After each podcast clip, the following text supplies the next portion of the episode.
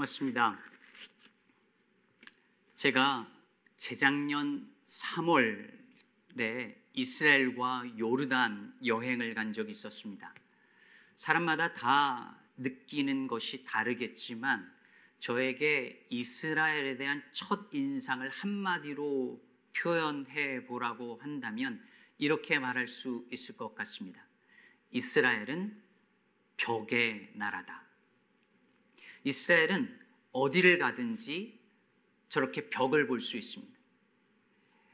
우리가 잘 아는 통곡의 벽 외에도 수많은 벽들이 곳곳에 세워져 있습니다. 이 벽들은 주로 유대인들과 팔레스타인 사람들을 분리하기 위한 목적으로 세워졌어요. 예루살렘을 비롯해서 웨스트 뱅크 곳곳에 분리 장벽들이 세워져 있고 그 경계선에 유대인 군인들이 긴 장총을 들고 사람들을 통제합니다. 저렇게 눈에 보이는 벽들만 많이 있는 게 아니었습니다. 보이지 않는 관습, 제도들 역시 사람들을 분리하도록 만들어져 있었어요. 언젠가 한번 몇 분에게 그런 얘기 한 적 있는 것 같은데요. 저희가 묵었던 호텔이 유대인들의 그 유대인들이 운영하는 숙소 호텔이었는데요. 그곳에는 절대로 우리가 가져간 음식을 먹으면 안 됩니다. 식당에서 만약에 그 저희가 다 핫소스, 고추장 이런 거 가져갔는데 그런 것을 접시에다가 뿌려 먹으면 그 접시는 반드시 깨뜨려야 된답니다. 왜냐하면 부정해지니까. 그런데 점심 시간이 돼서 이제 밖에서 여행하면서 중간에 들른 팔레스타인 사람들이 운영하는 식당은 그런 게 없어요. 그냥 마음 놓고 뭐 라면도 갖다 먹어도 되고 막 고추장 뿌려서 먹어도 괜찮습니다. 그들은 그런 걸 구별하지 않거든요. 이렇게 유대인들은 눈에 보이는 장벽을 통해서 혹은 눈에 보이지 않는 관습이나 제도를 통해서 자신들과 이방인들을 끊임없이 구별하려고 합니다. 그러면서 자신들의 아이덴티티를 더 확고하게 만들려는 거죠. 중간에 금을 걷고 그 금을 통해서 자신들이 당신들과 다르다, 우리는 너희들과 달라라고 하는 뭔가 다른 존재라고 하는 것을 끊임없이 확인하는 거죠. 그런 의미에서 유대인들은 미국인들과 매우 닮아 있습니다. 제가 자주 하는 이야기고 저희 아이들한테도 하는 이야기지만 저는 미국인 부모들이 그 아이들한테 자녀들한테 you are special 이라고 말하는 것이 상당히 우려스럽게 들립니다. You are special. 너는 특별해. 라는 말은 가난한 나라에 살거나 아니면 자존감이 막 떨어져 있는 그 아이를 향해서 아니야. You are special. 너 특별한 아이야. 라고 말할 때 그것은 그 fully 그 미닝이 살아나죠. 그런데 세계 초강대국에 사는 그 아이에게 you are special 이라는 말을 계속해서 할 때 그 말은 you are exceptional. 너는 예외적인 아이야. 미국인은 예외적이야. 라는 말로 들릴 가능성이 매우 높습니다. 자신을 특별한 존재를 넘어서 예외적인 존재로 여길 때에 다른 이들에 대해 독선적이고 배타적일 수밖에 없는 거죠. 우리는 그것을 유대인들이 가진 선민사상 그리고 American exceptionalism 즉 미국적 예외주의를 통해서 볼 수 있고 그게 역사 속에서 어떤 일들을 저질렀는지 우리는 잘 알고 있습니다. 그런 의미에서 그런 의미에서 오늘 본문은 놀라울 정도로 파격적입니다. 유대인들이 이런 본문을 어떻게 생각할까 궁금할 정도예요. 유대인들은 벽을 세우기 좋아하는데 오늘 본문 속에 하나님은 그 벽을 허물어 버리십니다. 유대인들은 구분하고 분리해서 자신들을 아주 익셉셔널한 존재로 만들어 버리는데 하나님이 그 경계를 확 허물어 버리십니다. 깜짝 놀랄 만한 본문이죠. 오늘 본문은요. 애굽에 대한 하나님의 예언의 말씀이에요. 이사야서 계속 묵상하고 계신 분들은 아시겠지만 하고 계신 거 맞죠? 이사야서 13장부터 계속해서 지금 뭐가 나오냐면 이방 민족들에 대한 심판의 예언의 말씀이 쭉 이어져요. 묵상하기 되게 어려운 본문들을 지금 지나가고 있는데 근데 이 내용들 핵심은 아주 분명해요. 뭐냐면 하나님이 유대인들만의 하나님이 아니라 온 세상 열강을 다 통치하시는 주권자라는 사실을 계속 강조하는 거거든요. 오늘 본문도 애굽을 통하여 그게 그것이 하나님이 세상의 통치자여 주권자라는 것이 드러날 거다 이 메시지예요. 본문을 잘 보면 오늘 본문에 그날에라는 이 단어가 다섯 번 등장합니다. 먼저 그날에 첫 번째로 무슨 일이 일어나냐면 17절 보면 유다의 땅은 애굽이 그 애굽에게 두려움이 된다 이렇게 말을 하고 있습니다. 그러니까 하나님께서 유다 땅에 행하는 그 일을 보고 애굽 사람들이 두려워 떨게 될 거다 이 말이죠. 자, 그날에 두 번째로 무슨 일이 일어나냐면 18절. 그날에 애굽 땅에서 가나안 방언을 말하며 만군의 여호와를 가리켜 맹세하는 다섯 성읍이 있을 것이며 즉 애굽 사람들이 애굽 사람들이 유대인의 말, 즉 히브리어로 하나님을 예배하고 찬양한 일들이 일어날 거라는 거예요. 그뿐이 아닙니다. 19절 보면 세 번째로 그날에 애굽 땅 중앙에 여호와를 위하여 뭐가 세워져요? 재단이. 애굽 땅 한가운데 하나님을 예배하는 성소가 세워진다는 말입니다. 마치 이스라엘 땅 한가운데 그 예루살렘의 성전이 세워진 것처럼 말입니다. 여러분, 거기 그 재단이 있다는 말이 무슨 뜻이에요? 여러분 성전이 있으면 성소가 있으면 거기 뭐 누가 계세요? 하나님이 계시는 거죠. 하나님의 임재가 있는 거예요. 그래서 20절 후반부에 보면 뭐라고 하냐면 이렇게 말씀하시죠. 애굽인들이 압제하는 자들 때문에 부르짖으면 하나님께서 한 구원자이자 보호자를 보내서 그들을 건질 거라고 말씀하셔. 이스라엘 백성들이 애굽 사람들이 압제할 때 부르짖잖아요. 그때 하나님이 구원해 주셨던 그 일을 애굽 사람이 부르짖으면 똑같이 해주겠다 이렇게 말씀하시는 거죠. 그건 이스라엘 사람들에게만 해준 일인 줄 알았더니 애굽 사람이 부르짖으면 같은 일을 행하겠다 이렇게 말씀하시는 거예요. 또 있습니다. 그날에 네 번째로 무슨 일이 일어나냐면 23절. 우리 23절 그날에부터 한번 같이 읽어볼까요? 시작. 그날에 애굽에서 아수르로 통하는 대로가 있어 아수르 사람은 애굽으로 가겠고 애굽 사람은 아수르로 갈 것이며 애굽 사람이 아수르 사람과 함께 경배하리라. 여기까지. 여러분, 적대국이었던 애굽과 아수르 사이에 대로가 생겨서 서로 왕래하고 심지어 무슨 일이 일어났냐면 두 나라 사람들이 함께 하나님을 예배한다는 거예요. 근데 이게 끝이 아닙니다. 마지막으로 다섯 번째 23절에 보면 하나님이 이스라엘, 애굽, 아수르를 복이 되게 하시겠대요. 아브라함에게 내가 너를 복이 되게 하겠다라는 그 말을 이제 애굽과 아수르에게도 적용하는 거예요. 이스라엘만 복인 줄 알았더니 아닌 거죠. 게다가 하나님이 애굽을 향해서 뭐라고 부르시냐면 내 백성 애굽이여라고 부르세요. 아수르를 내 손으로 지은 아수르여 이렇게 부르세요. 여러분 성경에서요. 하나님이 내 백성이다. 내 손으로 지은 백성이다. 이건 전부 다 사실 이스라엘 가리키는 말이었습니다.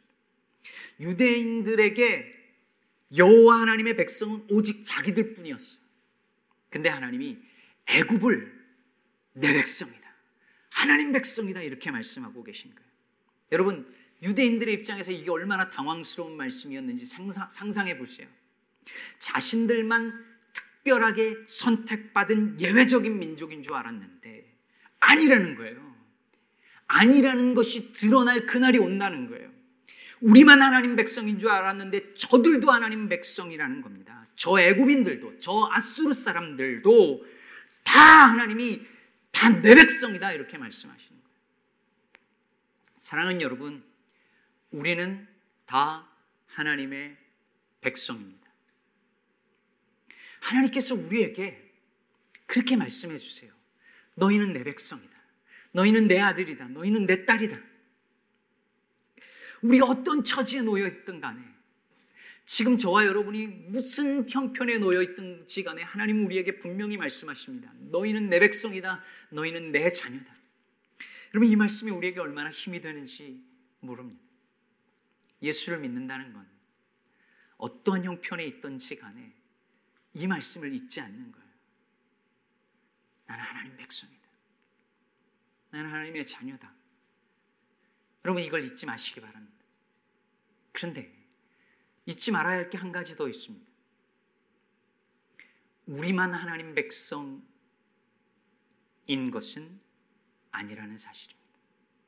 애굽도 하나님 백성입니다. 아수르도 하나님 손으로 지은 백성이에요. 우리가 별로 가까이 하고 싶지 않은 그 사람도 하나님 백성입니다. 내가 미워하는 그 사람도, 사람들이 혐오하는 그 사람들도 하나님 백성입니다.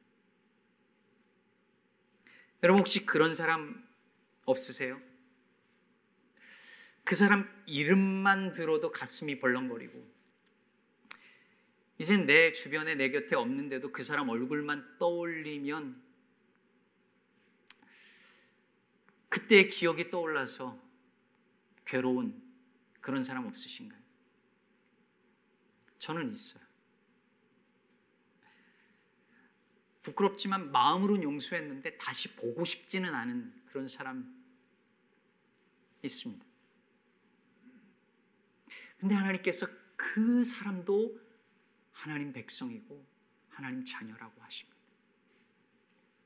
성서학당 때 그런 얘기 했는데 그런 사람 있잖아요. 만나면 뭐 인사는 하지만 굳이 허그까지는 하고 싶지 않은 사람. 음, 할수 없는 사람. 근데 그 사람도 하나님 백성이에요. 그 사람도 하나님의 자녀예요. 여러분 이게 기독교 신앙이에요. 기독교 신앙은 우리만 하나님 백성이고 우리만 하나님 자녀라고 말하지 않아요. 당신도 그들도 우리 모두가 하나님 백성이고 하나님의 영상으로 지음받은 자녀들이라고 그렇게 말하는 거예요. 몇 주 전에 밴쿠버 기독교 세계관 대학원의 전성민 교수님께서 기독교 세계관이 무엇인지를 간략하게 설명하는 유튜브를 올렸는데요. 이 영상에서 이 영상 여러분들에게 추천드립니다. 기독교 세계관이 뭔지를 보여주는 아주 핵심적인 내용을 다루는데 교수님이 기독교 세계관으로 사람이 어떤 존재인지를 설명할 때 중요한 게 뭐냐면 사람은 하나님의 형상이라는 거예요. 사람은 죄인이기 전에 하나님의 형상이라는 거예요. 왜냐하면 창조, 타락, 구속의 이 역사 속에 타락보다 창조가 먼저 있었잖아요. 즉 죄인이 되기 전에 하나님의 형상이었죠. 죄인이 됐어도 여전히 우리는 하나님의 형상으로 지음받은 존재라는 거예요. 이게 얼마나 놀라운 말이냐면 여러분 과거 이스라엘 백성들이 애굽에서 종살이 할 때 고대 이집트 사회에서 신의 형상 이라는 말은 오직 누구에게만 적용이 되었을까요? 오직 딱 한 사람에게만 적용이 됩니다. 누굴까요? 파로. 파라오.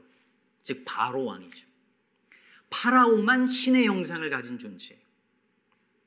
나머지 인간들은 다 그 신의 형상을 가진 바로를 위한 노예들이죠. 그런데 그런 사회에서 살던 사람들에게 야외 하나님께서 저 왕만이 아니라 모든 사람이 남자건 여자건 애굽인이건 이스라엘 백성이건 종이건 자유자건 가진 자건 못 가진 자건 사회적 신분과 상관없이 모두 다 하나님의 형상으로 지음받은 존엄한 존재라고 선언하신 거죠. 여러분 이것이 기독교 세계관의 중요한 핵심 중에 하나라고 하는 거예요. 그러면서 교수님이 뭐라고 말씀하시냐면 우리는 사람을 만날 때요. 그들을 구별하는 선을 우리 마음속에 갖고 있다는 거예요. 그래서 나와 다른 사람들을 구별하는 선이죠. 그런데 기독교 세계관은 사람과 사람을 구분하는 그 선을 지운다는 거예요. 즉, 바로만 신의 형상이고 그렇다고 믿고 사람이 사람을 차별하는 것이 당연한 세상에서 성경은 모두가 다 존엄한 하나님의 형상이라고 말하면서 그 사이에 서 있는 그어 있는 지, 선을 지워버리는 거죠.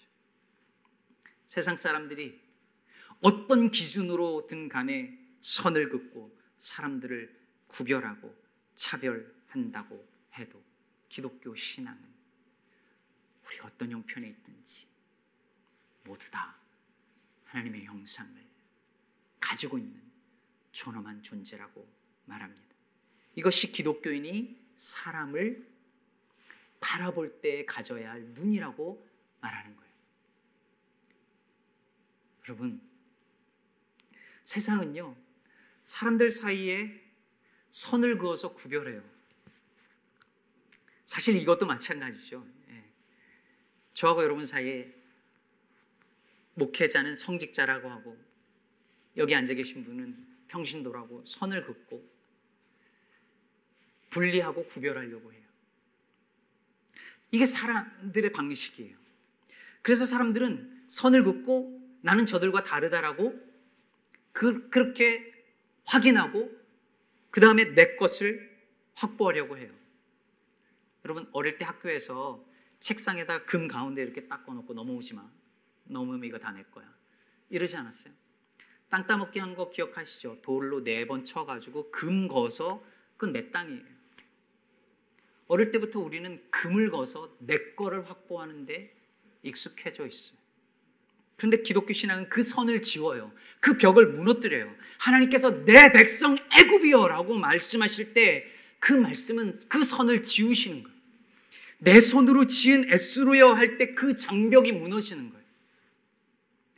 하나님께서 그 날을 만드시겠다고 약속하시고 그런 선과 벽을 지워서 서로가 서로를 미워하지 않고 차별하지 않는 세상을 만들 사명을 저와 여러분에게 주셨다고 오늘 본문은 우리에게 말하고 있는 것입니다. 지난주 인종주의 포럼에 참여하신 분들은 들으셨겠지만 아니면 평소에도 한 번쯤은 이 단어를 들어보셨을 수 있어요. redlining. 그럼 이게 뭐냐면 미국에서 주로 흑인들이 사는 빈민층 거주 지역에만 대출이나 보험 같은 금융 서비스를 조직적으로 구조적으로 제한하는 차별적 관행을 가리키는 말입니다. 은행에서 실제로 저렇게 잠깐 보여주시면 빈곤층 지역을 빨간 펜으로 구분해서 관리하고 그 지역에는 금융 서비스를 제공하지 않는 것은 물론 아예 은행을 세우지도 않았습니다. 결국 이런 곳에는 돈이 들어가지 않고 그러니 계속 가난해지고 그곳에서 사는 사람은 빠져나올 수 없죠. 지금도 빈민층, 흑인 빈민층에는 은행이 없어요. 레드라이닝은 지금은 불법이지만 여전히 암묵적으로 계속해서 이루어지고 있다라고 하는 사실을 우리는 시카고 남서부와 북동부 사이에 너무나도 선명하게 그어져 있는 이 세그리게이션을 통해서 매일 보고 있지 않습니까? 이런 사회 속에서 그리스도인이 해야 할 일이 뭘까요? 그 선을 지우는 거죠. 그 선을 통해서 이루어지는 모든 차별에 저항하는 것이죠. 그들도 하나님의 백성이니까요. 흑인의 생명도 소중하니까요. 피부색에 상관없이 누구나 다 하나님의 형상으로 지음받은 존엄한 존재이니까요. 오늘 본문 23절에서 그날의 애굽에서 아수르로 통하는 대로가 있을 것이라고 해요. 여러분 여기서 대로라는 단어는 이사야가 많이 쓰는 단어예요. 근데 이 이사야는 히브리어로 이 메실라라고 하는 이 대로라는 단어를 주로 어떻게 사용하느냐면 적대적인 관계를 회복하고 분리를 사라지게 만들 때 이 단어를 써요. 즉 애굽과 아수르 사이의 적대 관계를 회복하기 위해서 대로를 만드는 거죠. 이사야 40장 3절의 저 유명한 구절. 너희는 광야에서 여호와의 길을 예비하라 사막에서 우리 하나님의 대로를 평탄하게 하라 할 때도 이 메실라라는 단어가 쓰였습니다. 막혔던 담을 허물고 그 둘을 잇는 대로를 만들어서 평화의 왕이 지나가게 하게 하라는 것이 세례 요한을 향한 명령이었고 저와 여러분을 향한 명령인 것입니다. 그런 의미에서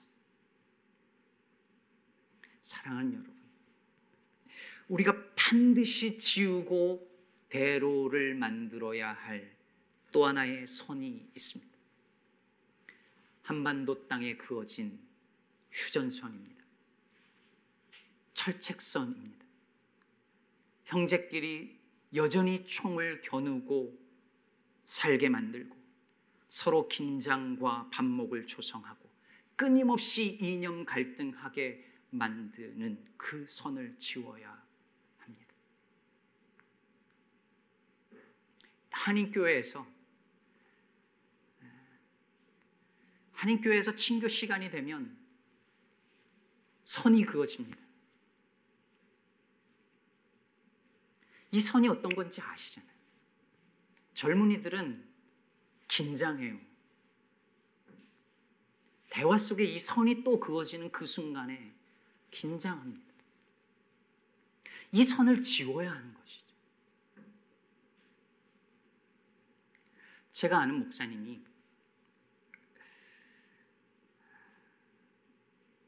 미국에서 목회하는 중에 북한의 겨울이 되면 북한의 고아원의 아이들이 그 너무 너무 추워서 이 발에 계속 동상이 걸리고 동상이 걸리다 못해 발가락이 잘려나가는 일들이 있다는 이야기를 듣고 너무 가슴이 아파서 자전거 타기를 통해서 펀드레이징을 했어요. 그리고 신발을 살 수 있는 자금을 마련해서 신발을 사들고 직접 북한 땅으로 들어갔습니다. 이제 북한 땅에 그것을 전달하는 단체가 있어서 함께 간 거예요. 그리고 그 아이들에게 그것을 전달하고 돌아왔습니다. 돌아온 다음에 무슨 일이 있었냐면 교인들이 목사님을 불러다 놓고 일종의 청문회를 했습니다. 누구 사주를 받고 다녀왔냐는 거예요. 목사님을 가운데 놓고 교인들이 신문을 하기 시작을 한 거예요. 누구 사주 받았느냐. 온갖 비난과 욕설을 교인들로부터 다 받은 그 담임 목사님이 그 교인들을 향해서 목사가 그리스도의 사랑을 가지고 그 발가락이 잘려나가도록 고통하는 그 아이들을 위해서 신발을 갖다 준 것뿐이다라고 말을 했답니다. 그랬더니 그 교인들이 뭐라 그랬다는지 아세요? 그 아이들은 나중에 커서 우리에게 총을 겨눌 놈들이다. 그러니 차라리 동상에 걸려서 발가락이 잘리는 게 낫다. 그러더라는 거예요. 저는 이야기를 듣고 건네 들은 건데도 너무 충격을 받았습니다. 그 목사님이 그 후에 목회를 그만둘 수밖에 없었던 것이 너무 이해가 됐습니다. 저라도 못했을 것 같아요. 도대체 무엇이 그분들을 그렇게 만들었을까요? 예수의 사랑을 받았다는 분들이 어떻게 마음의 그 증오를 품을 수 있을까요? 원수를 사랑하라는 예수님의 복음을 믿는다면서 어떻게 그럴 수 있을까요? 그 마음에 그어진 그 선과 벽은 무엇으로도 심지어 예수의 복음으로도 지울 수 없다는 말일까요? 오늘 하나님께서 내 백성 애굽이여라고 말씀하실 때 저는 그 말씀에서 내 백성 북한이요, 내 백성 조선이요 라는 음성이 들립니다. 그들도 하나님의 백성입니다. 그들도 하나님이 사랑하시는 하나님의 자녀입니다. 그러므로 우리의 비전은 이사야가 보았던 그 비전처럼 남과 북 사이에 그어진 금을 지우는 것입니다. 오늘 말씀에 나오는 것처럼 북한 땅 한가운데 성소가 세워지고 그들이 부르짖을 때 하나님께서 구원자를 보내시며 남한과 북한 가운데 대로가 있어 우리가 서로 왕래하며 그리고 남과 북이 서로 함께 하나님을 예배하게 되는 그날이 오기를 바라며 그 날을 만들어 가는 것입니다. 사랑하는 여러분, 그러기 위해서 우리 마음의 금부터 지워야 할 것입니다. 여러분 마음에 혹시 누군가를 향해서 그어 놓은 금이 선이 있지 않습니까? 가까이 오지 말라고 나도 가까이 가지 않겠다라고 그어 놓은 선 높이 세워 놓은 벽이 있지 않습니까? 그것을 지우고 그것을 무너뜨리는 것이 그런 사람들이 그리스도인입니다. 왜냐하면 예수께서 자신의 육체로 중간에 막힌 담을 허무사 둘을 하나로 만드셨기 때문입니다. 특별히 광복 75주년을 앞두고 여전히 허리 잘린 우리 한반도가 그 가운데 그어진 철책선을 지우고 남북을 잇는 대로가 만들어지고 마침내 하나 되어 하나님으로부터 내 백성 한반도여 라는 축복의 선언을 받게 되는 그리고 그날에 하나님을 예배하게 되는 그날이 어서 속히 오게 되기를 그것이 저와 여러분을 통해 이루어지게 되기를 우리 주 예수 그리스도 평화의 왕의 이름으로 기도합니다.